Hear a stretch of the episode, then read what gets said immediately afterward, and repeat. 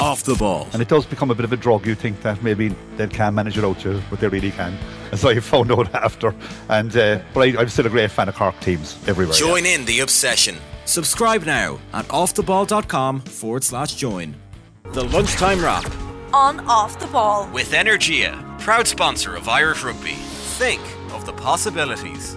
It's Friday, the 1st of September. This is the lunchtime wrap, and I'm Cameron Hill. Good afternoon.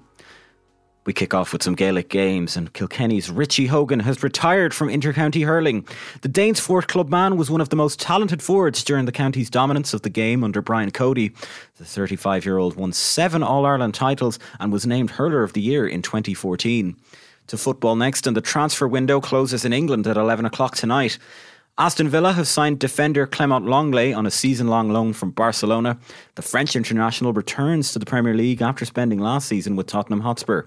Liverpool, meanwhile, have rejected a bid of £150 million from Saudi Pro League side Al Ittihad for Mo Salah. The offer was for an initial payment of £100 million, with a further 50 to be paid in add ons. Elsewhere, Liverpool will play Austrian side LASK, Toulouse of France, and Belgian club Union Saint Gilloise in the group stages of the Europa League. This afternoon's draw saw Brighton paired with Ajax of the Netherlands, France's Marseille, and AEK Athens.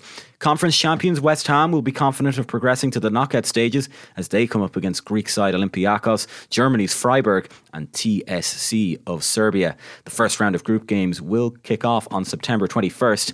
It's also a significant night in the League of Ireland Premier Division title race. Leaders Shamrock Rovers welcome Bohemians to a sold out Tallaght Stadium with Shelbourne up against second placed St Pat's, while Dundalk host Derry City. Cork City take on Sligo Rovers and Drogheda United face UCD, while in the first division, leaders Galway United host Athlone Town. Cobh Ramblers play Treaty United, Wexford take on Finn Harps, and it's Kerry versus. Bray. All of those matches kick off at 7.45. In the Premier League this evening, there's one game as Luton Town have their first home game of the year. They welcome West Ham United to Kenilworth Road from 8 o'clock. To rugby next, and La Rochelle head coach Ronan O'Gara says he cannot understand the controversy around South Africa's 7 1 split on the bench during last week's win over New Zealand. The Springboks opted with seven forwards among their replacements in Twickenham last Friday, with Kwagga Smith coming in for the injured Willie le Roux. Matt Williams joined off the ball earlier this week, accusing the world champions of abusing the bench. But on this morning's off the ball breakfast, O'Gara hit back at criticism of the decision like it's for people complaining about it. I don't know what planet they're living on. In the fact that this is what the rules say. The game has become a 23 man game for a long, long time. If they want to go eight forwards and they're comfortable with that, that for me is um, a perfectly viable option. I, I, I think what probably is frustrating a lot of other people that aren't South African is the fact that they have such good players up front and they actually have good players in the backs as well. That um, I I think I you know I either said it to you or the boys in the Examiner that um, I think in the last whatever three years it's been the biggest statement I think from any team. Everyone stopped on Saturday morning, I think, and reflected over the breakfast about what did we see last night. We saw the South African starting team devour New Zealand. We saw the South African second team devour New Zealand, and the solutions are not very evident to how you go about dismantling that team. So I think there's that's how I see it. I think uh, you know people looking at reducing the number of substitutes, the number of players on the bench. Um, then you're gonna, from my point of view, you're just gonna have more people frustrated to don't get game time. You know, you're trying to build build a squad. You're listening to the lunchtime wrap on Off the Ball with Energia, proud sponsors of Irish rugby. Think of the possibilities to golf next, and Katie Lanigan is now the best of the Irish during the second round of the Women's Irish Open at Dromoland Castle.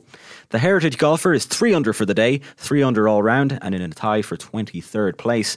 Annelise Godal of France takes the outright lead on 9 under.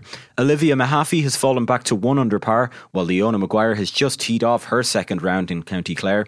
At the European Masters in Switzerland, Padraig Harrington is the top Irish player on 3 under, now 9 shots behind current leader Matt Fitzpatrick. Tom McKibben and John Murphy are both on two under par as things stand.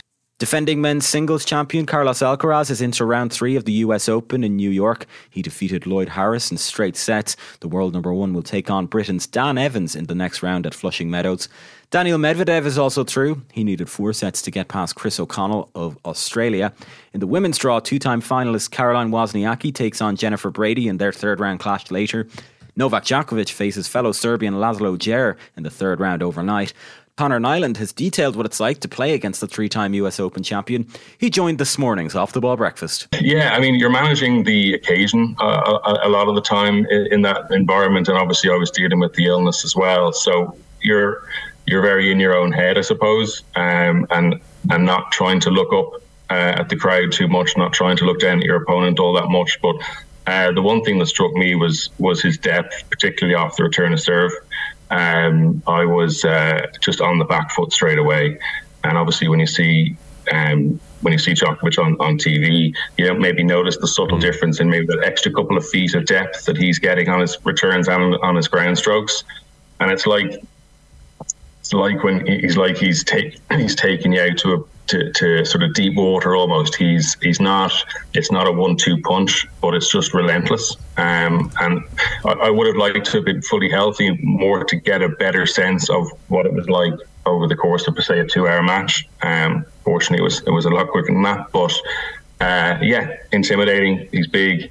He's quick. He's got a bigger serve than you think. Um, and he's just got a, a lot of different ways to beat you. In racing, Wexford stages seven races from quarter past four. Down Royal also showcases a seven race card, with the first off there at 4.25. And on this day in 2016, San Francisco 49ers quarterback Colin Kaepernick knelt in protest during the US national anthem before a preseason game against the San Diego Chargers. He would continue performing the gesture throughout the NFL regular season, protesting police brutality and racial injustice. The move sparked furious debates both in the US and around the world, with then President Donald Trump suggesting he should be fired by the NFL. Kaepernick left the 49ers at the end of the season and remains a free agent. He has since become a civil rights activist, with taking the knee becoming a global symbol in the fight against racial injustice. That's all for Friday's lunchtime wrap. Keep up to date with the latest opinion, analysis, and much more. Become a member today at offtheball.com forward slash join. Take care. The lunchtime wrap on Off the Ball with Energia, proud sponsor of Irish Rugby. Think of the possibilities.